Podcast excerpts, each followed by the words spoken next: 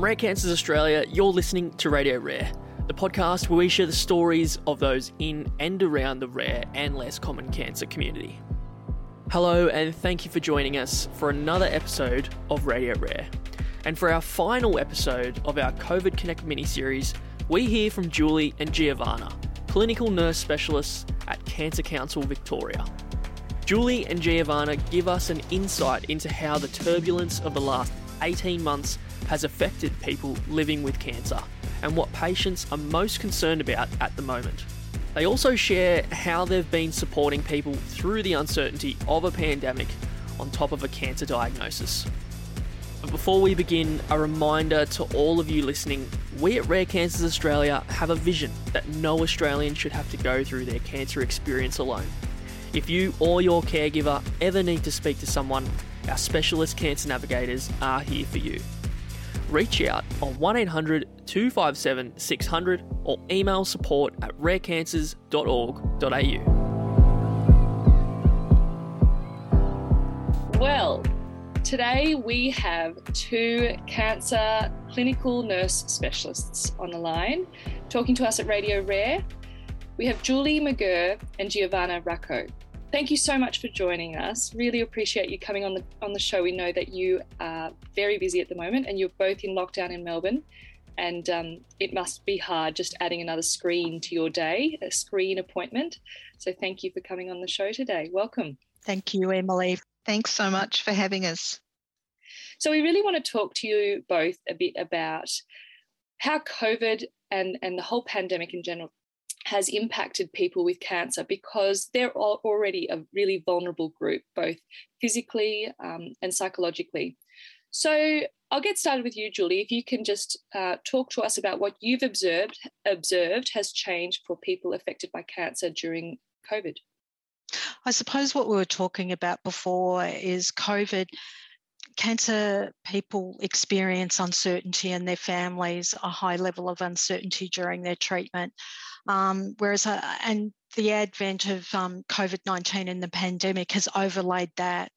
And subsequently, the distress levels of people experiencing cancer are incredibly high.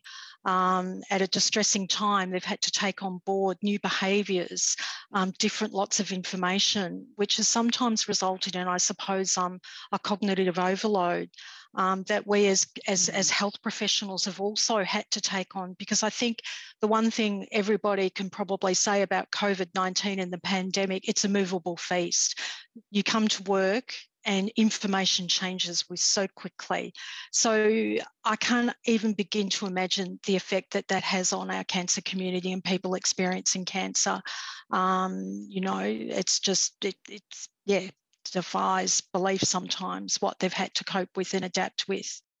Because I can imagine, G, before I go to you, I can imagine um, that there are some parallels because you know you, are constantly waiting for test results and you're constantly waiting to hear what rules you need to follow when you're when you've got cancer and you're doing similar when you're in lockdown you're waiting daily for the daily case numbers and, and the new instructions and the new lockdown rules or the easing of restrictions is that is that right, G? I think so, um, Emily. And I keep I keep getting back to the phrase that, you know, COVID nineteen and the pandemic, it's just added like an extra layer of complexity on top of an already kind of complex situation. Most people, when they get a diagnosis of cancer, um, you know, it's it's quite overwhelming. Um, it's quite isolating anyway. The experience, um, especially when they're sort of um, you know, starting treatments um, that are going to isolate them anyway. I'm, I'm, thinking of like chemotherapy. So, you know, at a time where we're telling them to kind of um, make sure that they feel well supported in that experience, it was actually really difficult to do because on top of that, we've got COVID 19 um, you know, we're already telling people to be careful, um, you know, make sure they're doing good hand washing, wearing their mask, avoiding people with infections. Um, and I think it really just, I, I think, like Julie said, heightened that sense of isolation even more. And then mm. fear of actually getting unwell and getting COVID 19, the fear of actually catching the virus, and what does that mean for my cancer diagnosis? Um, yeah, I think not only just, you know, not only people with cancer, but also carers as well. There was a lot of um, anxiety. Mm. And I think that anxiety, you know, people sort of working, like living within a family and a partner may have to go to work. And remember last year, we didn't have vaccines. Like mm. we didn't even know that we were going to have vaccines. So, you know, the moral conundrum that, that families had to face I need to go to work. I could be an essential worker.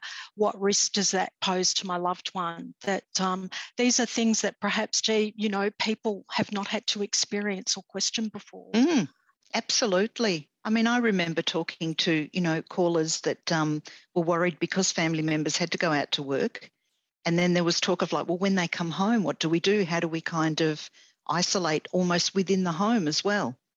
You know, um, yeah, which is really kind of sad. And it's sort of now that we've mm. got the vaccines, it's bringing up another cohort of, I suppose, moral conundrums that I spoke with a caller last week um, who said, I'm just finishing my chemotherapy. I really, I, they hadn't lost their hair. I want to go and get my hair done, but mm. I'm too nervous to ask the hairdresser, have they been vaccinated? What what's what do you do? And there's no correct or right answer about that. Um, and another caller today is in the middle of their treatment. And yes, Melbourne, there is that buzz about freedom and opening up. But mm. for our cancer community and their families and carers, it's it's anxious times there's still mm. hesitancy, isn't there? Like it's exciting thinking that we're we're actually getting out of isolation, but at the same time, um, it's created like another sort of level of hesitancy. Yeah, mm. transition into because there is a high level of viral burden, you know, cases mm. um, out there. That that what do you do? Yeah, and because people have been isolated, they've missed their families. G, as you said, mm. you know, mm. grandparents unable to see their grandchildren, um, vice versa. Um, and particularly for elderly people, perhaps who don't have a partner. Um, I know when I work clinically, there are some people that that come who are older people. I love coming to have my treatment because you are the only people that we see. And that highlights the only people that we see. Well, we're all in PPE. yeah. Mm. And the no physical contact you know that distancing that one point that is really quite foreign i think for nurses that 1.5 yep. sort of you know metaphysical distancing because we're so used to um, you know welcoming patients and and being able to have that contact not just with our facial expressions but also that physical contact as well mm. yeah definitely mm. G, definitely can I just um, go back to what you were saying, Julie, about your caller this morning who was asking about how to ask the hairdresser about vaccination? What did you tell her? I said, at the end of the day, there's no right or wrong, really. It's about how safe that you feel. What do you need to do to feel safe? And this person had the relationship with the hairdresser to probably be able to ask that. And I know for myself, getting my hair done, I've actually asked that question. Because mm. I feel I have a responsibility to because I'm I'm working here on 13 11 20 but I also work clinically in a day oncology unit albeit part-time I need to keep that community safe as mm. well as my own family. So, um, but at the end of the day, in advising, you know, people who call here and patients you care for, there is no correct or right answer. I suppose it's about what you how you feel safe. You need to feel safe, and that it's okay to ask those questions. I think giving people permission, that's okay, um, and how to do that. Well, let's just segue for, for just briefly into these vaccines. We know, don't we, that these vaccines are safe for people who are on chemotherapy or post chemotherapy. Yeah, we do. We do. Um, a lot of people are concerned that you know the, the vaccines have probably been quite fast tracked, but my understanding is that you know there's been a lot of work going on between a lot of organisations to get these vaccines to where we are now. So no steps in the actual um, development of the, the vaccines has been missed. Um, you know, as far as we know, they are safe vaccines. Um, and, you know, there's talk now of, um, you know, people getting a third vaccine, people that are immunocompromised, um, that have been treated with the uh, first and second dose of the vaccine, that they can now access, access um, a third dose of the vaccine. Mm. Um, yeah, to kind of keep the, the, sort of levels up um, so that they're able, yeah, able to fight, you know, the virus as such. Yeah, look, I just I just looked up that ATAGI guide, guidance this morning. It's come out and it's recommending that people who are immunocompromised can go to their GPs and they can get a third dose. Now, this is not called a booster; it's called a third dose, part of the primary course, kind of on top of the two doses that everyone else gets. And you need to get it, and it's preferable that it's a Pfizer or Moderna, even if you had AstraZeneca to begin with and it needs to be two to six months yep. after your, your second yep. dose. That's right this is what oncologists are telling people, isn't it, with pe- people with mm. cancer? Yep, absolutely. Mm, to keep them safe. So I'm, I'm glad we talked about that. So going back, we're backtracking a little bit more again. Gee, you said it's been really hard to talk about. I mean, you, you used to talk to people about bringing their support networks closer when they had a di- diagnosis. Mm. What have you been telling people over the last 18 months when they can't bring them physically closer? What have you both been telling them? Yeah, we've been encouraging um, people to still be involved as much as they kind of can within the person's, you know, as much as they're able to, uh, within, um, you know, getting that information, trying to um, attend appointments with them. Um, we've been, um, telehealth has come in, so I suppose that's been one avenue that they've been able to be involved with their their carers, been able to be involved in conversations, like really important conversations that are happening around diagnosis and treatment. So telehealth's kind of come in. Um, I think the use of technology as well, like actually, um, if carers can't physically be with, you know, their loved one in an appointment, that as long as they've got permission for the doctor, they're able to call them and put the phone, the mobile phone on speaker, so that they can, to some degree, be involved with the conversation it's required, I think, a lot of patience on everyone's behalf. And I think it's about just, you know, the underlying message is that it's about keeping everybody safe. So I think carers understand that, but at the same time, you know, in their own way, they're kind of living that experience. And I feel, I think they've missed out a bit too, because, you know, a lot of the support we provide is not just to the patient, but also, you know, the carer as well. Mm. That some of their networks, I think, you know, I think it's important for them to be looking after themselves as well amidst all of this. Mm. Definitely, G. And I think we were able to Cancer Council Victoria, and earlier on, I mm. know we mm. did a lot of coaching with people with cancer and also the carers about how to use a telehealth appointment because mm. that's critical, getting used to that different way of um, meeting the healthcare system in a way that wasn't quite envisaged as quickly yeah. um, as what you know people had to sort of adapt so and giving people um, coaching regarding that. So there's some good information on Cancer Council Victoria's website that they developed about how to get the most out of your telehealth appointment, whether you're a cancer patient or mm. a carer. Yep. Um, it's been very difficult for people who are in hospital mm. because of the visitors restrictions, and that's I think that's been incredibly problematic for a lot of carers because they haven't been able to have that access, and with the restrictions in Melbourne, no visitors are allowed. Oh, that's mm. awful. Mm. Awful. And that was difficult, um, I think, for people um, in palliative care. And I know Cancer Council mm, Victoria yeah. did a lot of um, advocacy, allowing people perhaps who were dying in hospital to have a loved one there. Yep. You know, the changes in the Department of Health and Human Services, their COVID guidelines, they advocated to get some of those mm. restrictions mm. adapted for the needs of people who may be dying and in palliative care. Yep, mm, absolutely. awful situation. Mm. So, how have you guys, as Cancer Council, uh, as Cancer Council clin- clinical nurse specialists, how have you been able to, I suppose, walk beside mm. these people during a time of such physical distancing?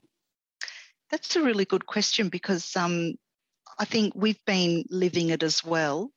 So, like Julie was saying before, we've had to mm. keep up with a lot of information and we're living through that experience with them as well.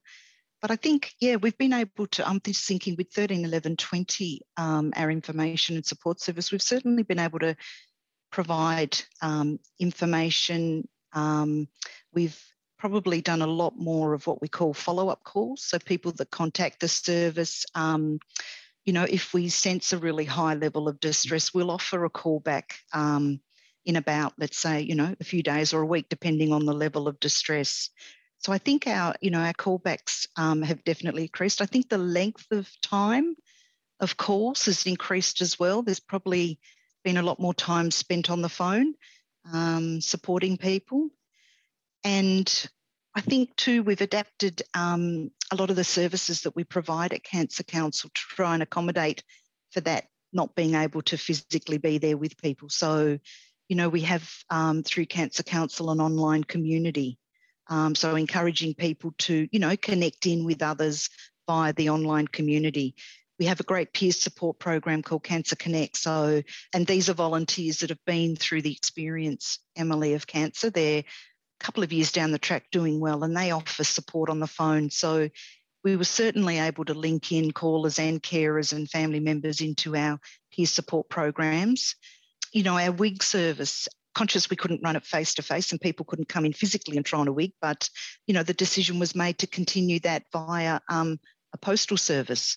So, you know, we could send out an application form, encourage the person to connect a couple of photos to it, send it back, um, you know, our colleague that runs the wig library was able to have a look and see, you know, what's the best kind of fit we've got, then send that out to the person. So I think we kind of tried as much as we could to really adapt to the situation.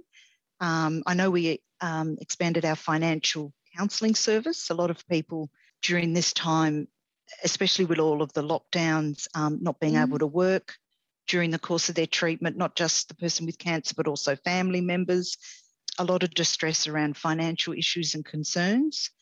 Um, so we certainly expanded that service and we do offer some, um, you know, if people would like, we can link them in with the financial counsellor through our organisation as well. So I think we really tried as much as we could to look at what we offer, we offered, mm. and, and tailor that to suit, you know, the situation as such. I was just going to say too that our wig service was the only wig service that was operating during all the lockdown, which is oh, wow. yeah the only wig service. So women and wigs are expensive. There were no other mm. retail shops open, mm. no other service. Yeah. So they did a phenomenal job. And I think financial counselling, we had just a financial counsellor had started because in the past that's what we felt that that would most benefit people affected by cancer mm.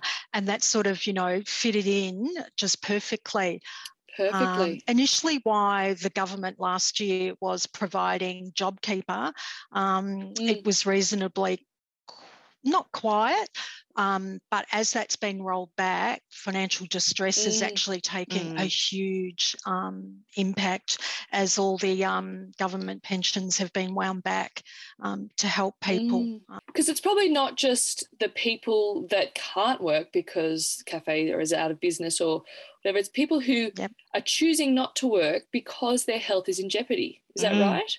Exactly. Yep. Exactly. So are they supported by have they been supported by the government financially as well? The people who've chosen not to work for their own health because they're immunosuppressed? I think I spoke with the caller last week who's on JobKeeper. They can't work because of mm. immunosuppression. Mm. And we're mm. lucky with our financial counsellors because they know they have that information. They know how to navigate that sort of um, very vexing um, time in people's lives when things are not clear cut and you'll need incredible information not only about your disease and covid vaccines but about the financial landscape because decisions that you make can have huge consequences in terms of accessing superannuation that can affect a pension it's a really complex um, field really and i suppose what terms of advocacy just looking at the themes that we've had during COVID. I suppose when it first commenced March, May last year, cancer people and their families had difficulties accessing um, essential items and medications. Yes. We all remember the yeah. toilet paper. Um, but we had a caller who was having chemotherapy and had diarrhea, like that was an expected side effect they couldn't get toilet paper. Um, oh. So Cancer Council with advocacy with, you know, the supermarket chains, could you please um, you know, have some priority access for people affected by cancer. So they're not there with the general sort of, you know, community. Mm. Um, hand mm, sanitizer, mm. which is critical. There was a shortage of that. Um, um, yeah. So, and access, I think during that early stage, I know, and gee, correct me if I'm wrong on this, but breast screen actually closed. Yeah, I Yes. remember reading that. They did for a period of time. Yeah. Mm. And the flow Yeah. on for that for other things, like a call I had this morning had a suspicious lump March last year, was too frightened to go of because of COVID, and now Mm. they have advanced disease. Mm.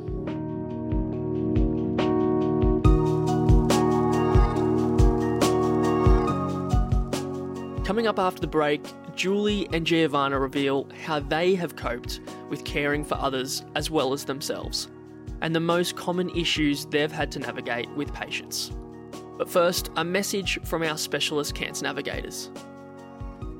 Hi, my name is Beth, and I'm a specialist cancer navigator with the patient support team at Rare Cancers Australia. Our team understand that everyone's journey is different, so we are here to support those affected by a rare or less common cancer diagnosis by navigating you through some of the hurdles you may be faced with. For example, we can link you in with peer support, which is linking you with other cancer patients who are going through a similar journey to yourself. We can also link you in with support groups that we have run for patients or carers. We also have the ability to link you in with clinical trials for your specific cancer type. We can link you in with specialist clinicians for your cancer type as well. So if you'd like, feel free, give us a call on 1800 257 600 or email us on support at rarecancers.org.au.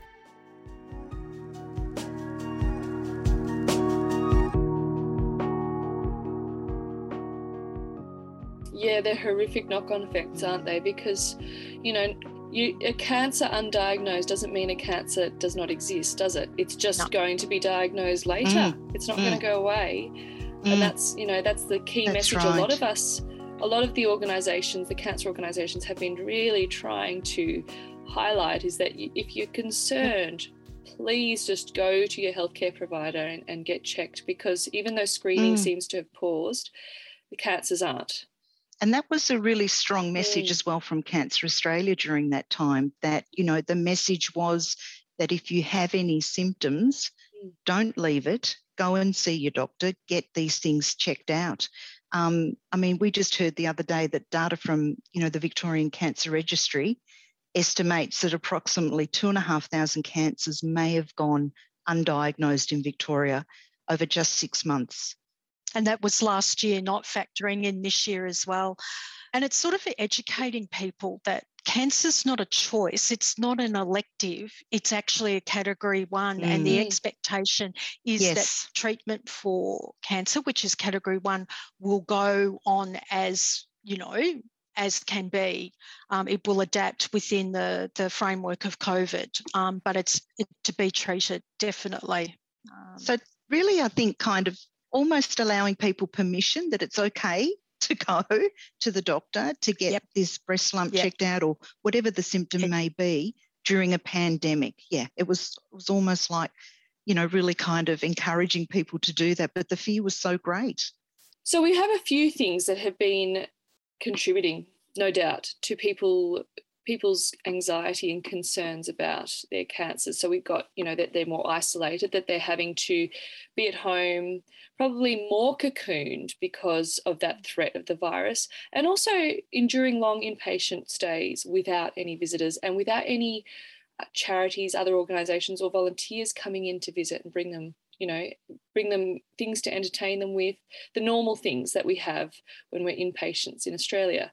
Then we have the threat of potential shortages of medications. Yep. Mhm. As we had last year. And then the the concern about procedures being delayed, um, planned admissions being delayed, usual reviews. Maybe the oncologists are not getting back to people as much as quickly as they'd like. Mm. Um, and then there's, of course, the threat of the virus. So all of these are on top of the fact that these people are living with a life-threatening illness. That is that is just Mm. probably debilitating for some. So how do you guys walk with and talk people through the heightened anxiety and the uncertainty over the phone? How do you do that?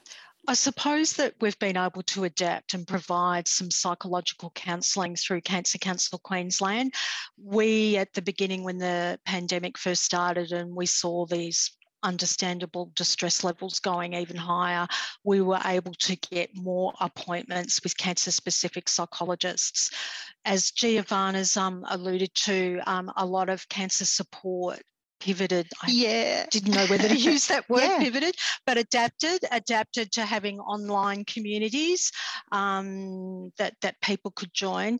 Plus, also, I think Gee, you've talked about it. We've done more follow-up calls in sort of being that coach for people. Like um, there was one caller that comes to mind who had a rare cancer, was doing really well for their treatment. But what had happened with the pandemic is their support network, their crew couldn't have contact with them at all and was becoming increasingly depressed, isolated, lonely because their partner was out all day and this person had been working you know albeit in a part-time capacity had to give up work because of the you know the threat of covid.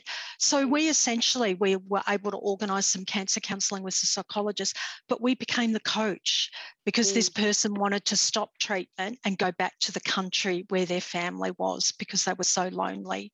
So it was just because you tell people all the support strategies you know go and have coffee with someone albeit safe within you know the bounds of safe chemotherapy immunosuppressive um, therapy. They couldn't do that have a massage, you can't do that. So it was just finding different ways of filling incredible holes. So mm. I remember this person vividly, just as a follow up, just getting getting them through, um, mm. being that contact yeah. point, ensuring credible information. I don't know, G, I'm sure you've got many examples as well. I mean, we know with um, a cancer diagnosis that there's heightened levels of anxiety and depression anyway. Um, I think the rates are quite high, 30 or 40%, I think. Um, mm. But this extra complexity with, with COVID that, you know, that was added to that. Um, you know, I spoke to someone um, yesterday that, um, you know, when we check in with every caller that calls us, we check in with level of distress. So we just use a really simple um, distress score, you know, on a scale of zero to 10, if zero was no distress and 10 was extreme, where do you think you might sit on that scale? So it's kind of allowed us an opportunity to really check in and see kind of where they're sitting on that scale. Um, you know, and I, I, can honestly say a lot of people were up and above that, you know, sort of that six, seven, sometimes eight, nine, ten, you know, highly distressed. Um, and I think as a result of all of this, it's really brought, um, you know, mental health to the fore. It's actually okay now um, to ask about level of distress and mental health as well as physical health. Um, and it's actually okay to ask that. It's okay to talk about it, and then let's have a look and see what um, you know supports we can put in place. Um, you know, how can we best try and support you at this time? And like Julie said, you know, Cancer Council offered a few more counselling services and, and, sessions, but that in itself was quite stretched as well. Really, mm. yeah, a lot of people trying to access counselling now that you know there's mm. waiting times there's waiting lists. Yeah it's it is it's a it's a thing across australia i've heard that you know psych- psychologists are in high demand. It's almost impossible to get someone Queensland were fantastic. Cancer Council Queensland were great in supporting us. That they had a turnaround of between two weeks. I think that's pushed out now because the, you know, they've got their own demands and needs as well.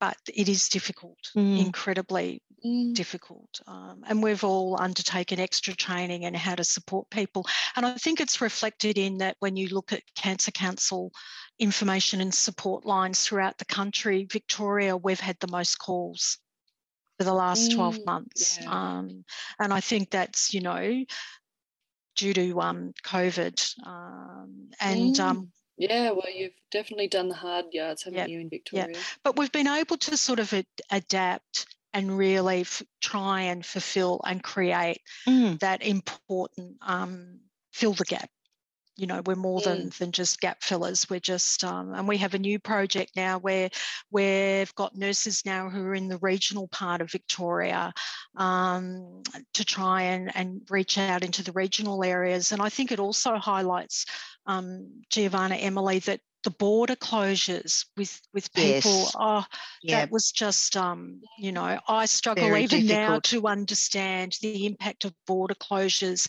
and for people that live in victoria that might be accessing albury wodonga or uh, south australia it South- has yes. been really that's just been you know a nightmare I don't think we could have ever foreseen this before the pandemic, could we? No, no. no. So tell me, this must, regardless of all the training you've had, this must have a huge impact on you, both as you know, professional clinical nurse specialist in this role, looking after people who are very distressed, but also being in Victoria yourselves and trying to constantly empathise with people on the phone. How are you both coping, and how do you help yourselves? I suppose that just alluding that it's been a comfort, I think, to people who call in. Like someone today who I spoke with, oh, you're in um, Sydney. I said, no, I'm in Melbourne, Victoria. And already you could hear their voice go, you know what it's like. And I think in terms of um, we've Mm. walked very much beside people. Um, I mentioned cognitive Mm. overload. We've been like that, like trying to keep on board of all the information. It feels overwhelming.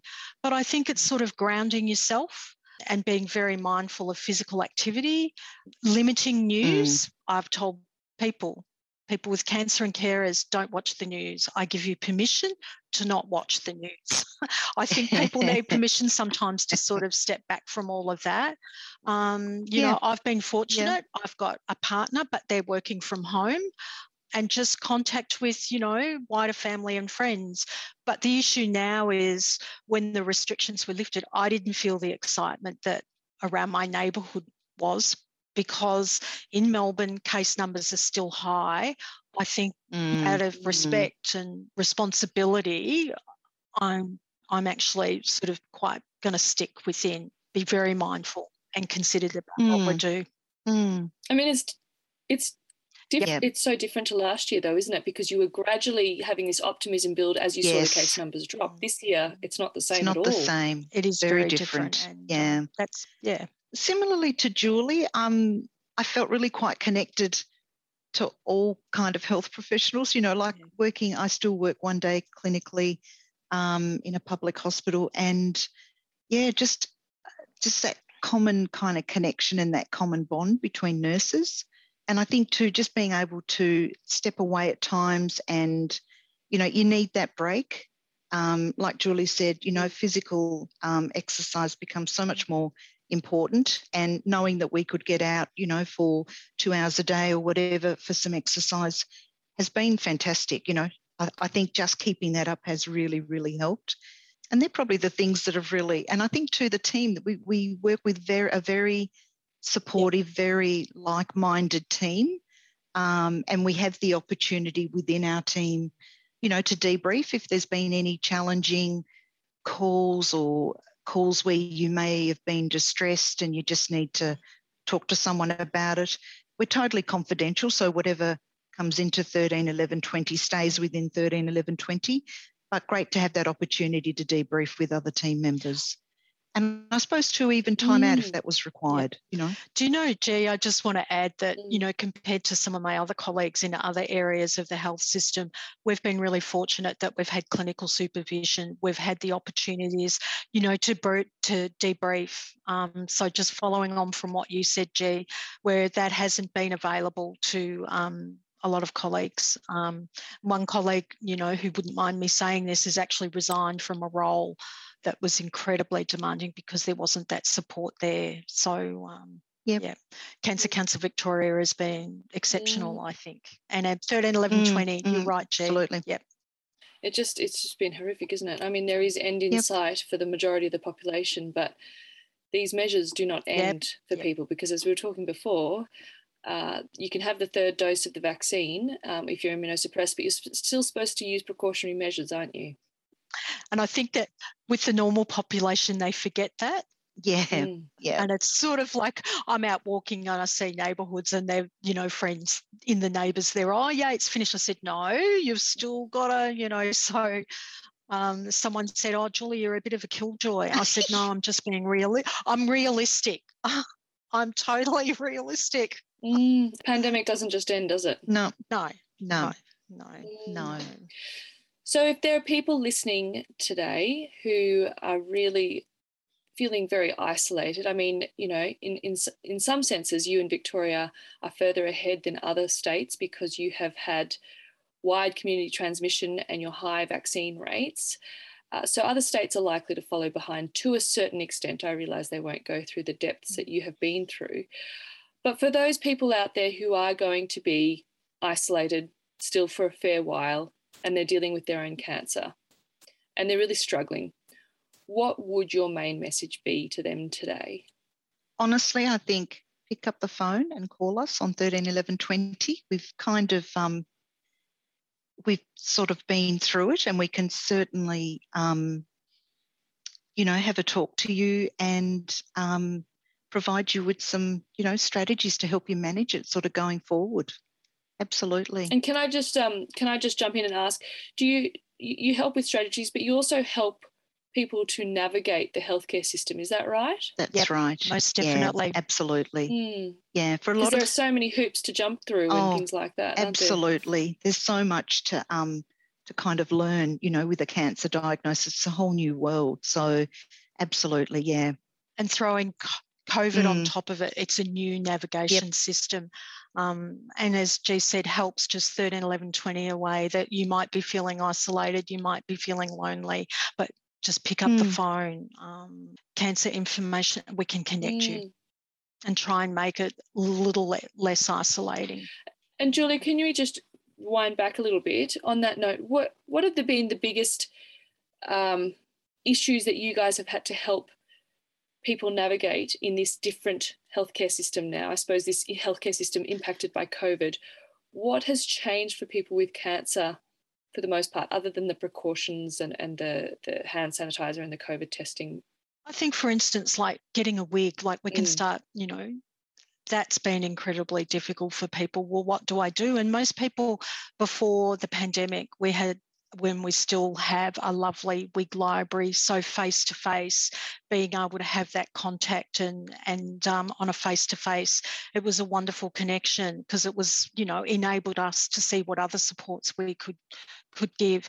I think it's helping people navigate perhaps appointments mm. and the health mm. system um, to make it clear and understandable, and then informing people of their their health rights. I think um, and educating them. I think also that if you've got concerns about cancer, a lump, whatever, you can still you can still have access to healthcare, and it should be the same as you know pre-COVID. Um, the level of care. Um, and I think the other thing is helping people, you know, it is difficult to access psychological mm. support. And we know that, as G has said, high levels of distress, anxiety, depression are expected, and it's being able to help people mm. na- navigate that system. Can I ask, have, have either of you had many patients who have not had their medication or treatment as timely as it would have been ideal for their cancer because of COVID? Does that make sense? Has have have either of you had had clients that their treatments have been delayed out of the optimal time frame and changed because of COVID impacts?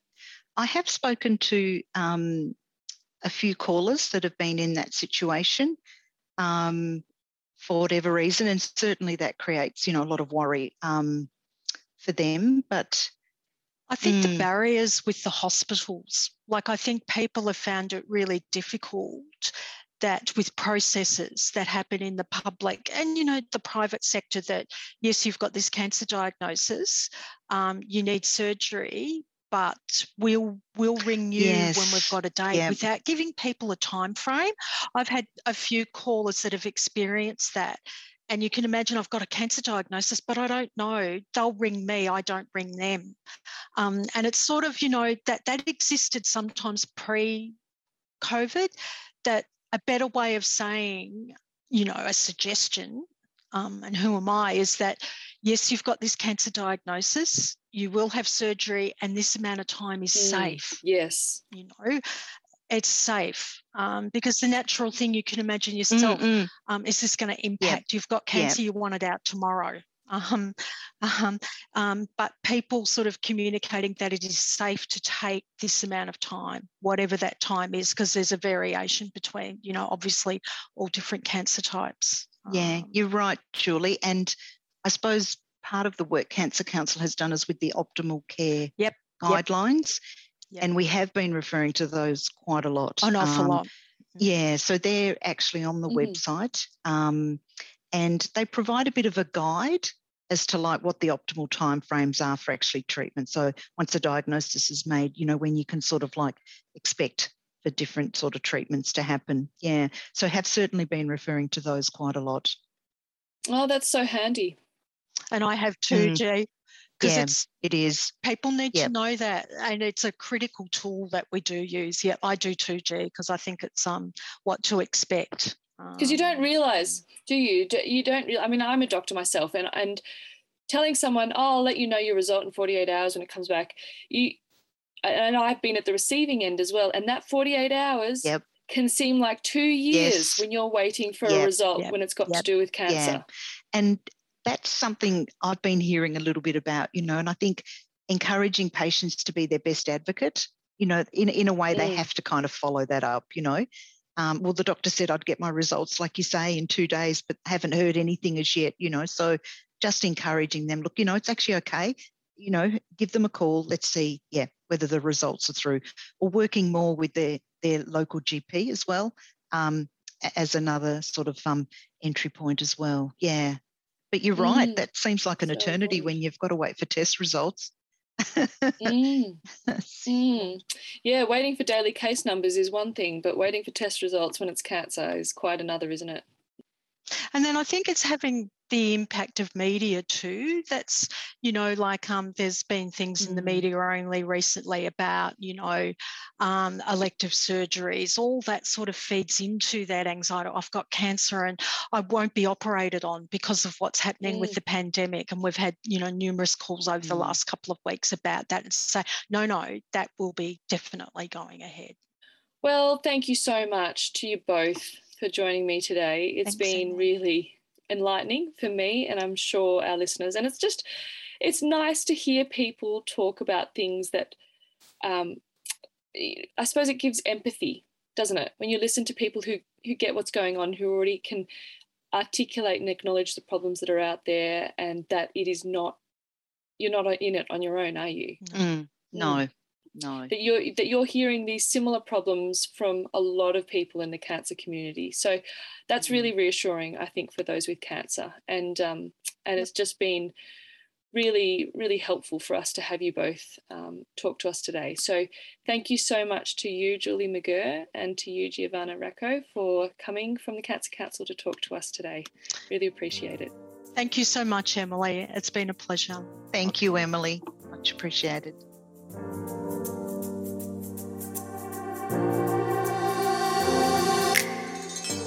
Thank you for joining us for our last COVID Connect episode here on Radio Rare. COVID 19 has added an extra layer of complexity to an already complex situation for cancer patients. We hope this episode has provided reassurance that there are many, many people out there feeling the same anxiety, uncertainty, and trepidation about living through a pandemic with a cancer diagnosis. There is support out there, and you are not alone. Just as everyone's cancer journey is unique, so is each individual's experience of the pandemic. We hope that by listening to this podcast mini series that these views and insights will help you feel more connected with others who are also navigating the uncertainty of living with COVID-19. And that you can take away practical advice and ideas for your own cancer journey. Radio Rare is produced in house at Rare Cancers Australia and is hosted by Dr. Emily Isham and me, James Matthews. Mixing of today's show by Alexander Smith, reporting by Dr. Emily Isham. We're edited by Casey Virgin and myself, and our episode music is from Audio Blocks. You can listen to all of our episodes for free on our website, and you can also find us on iTunes, Spotify, and Google Podcasts. Simply search Rare Cancers Australia and click the subscribe or follow button at the top of the page. You can also find us on Facebook, Twitter, Instagram, and LinkedIn to keep up to date with written stories from patients, carers, and information regarding rare cancers. Thank you for listening, and we wish everyone a happy and safe holiday season. We'll see you in the new year with more shows here on Radio Rare. Bye for now.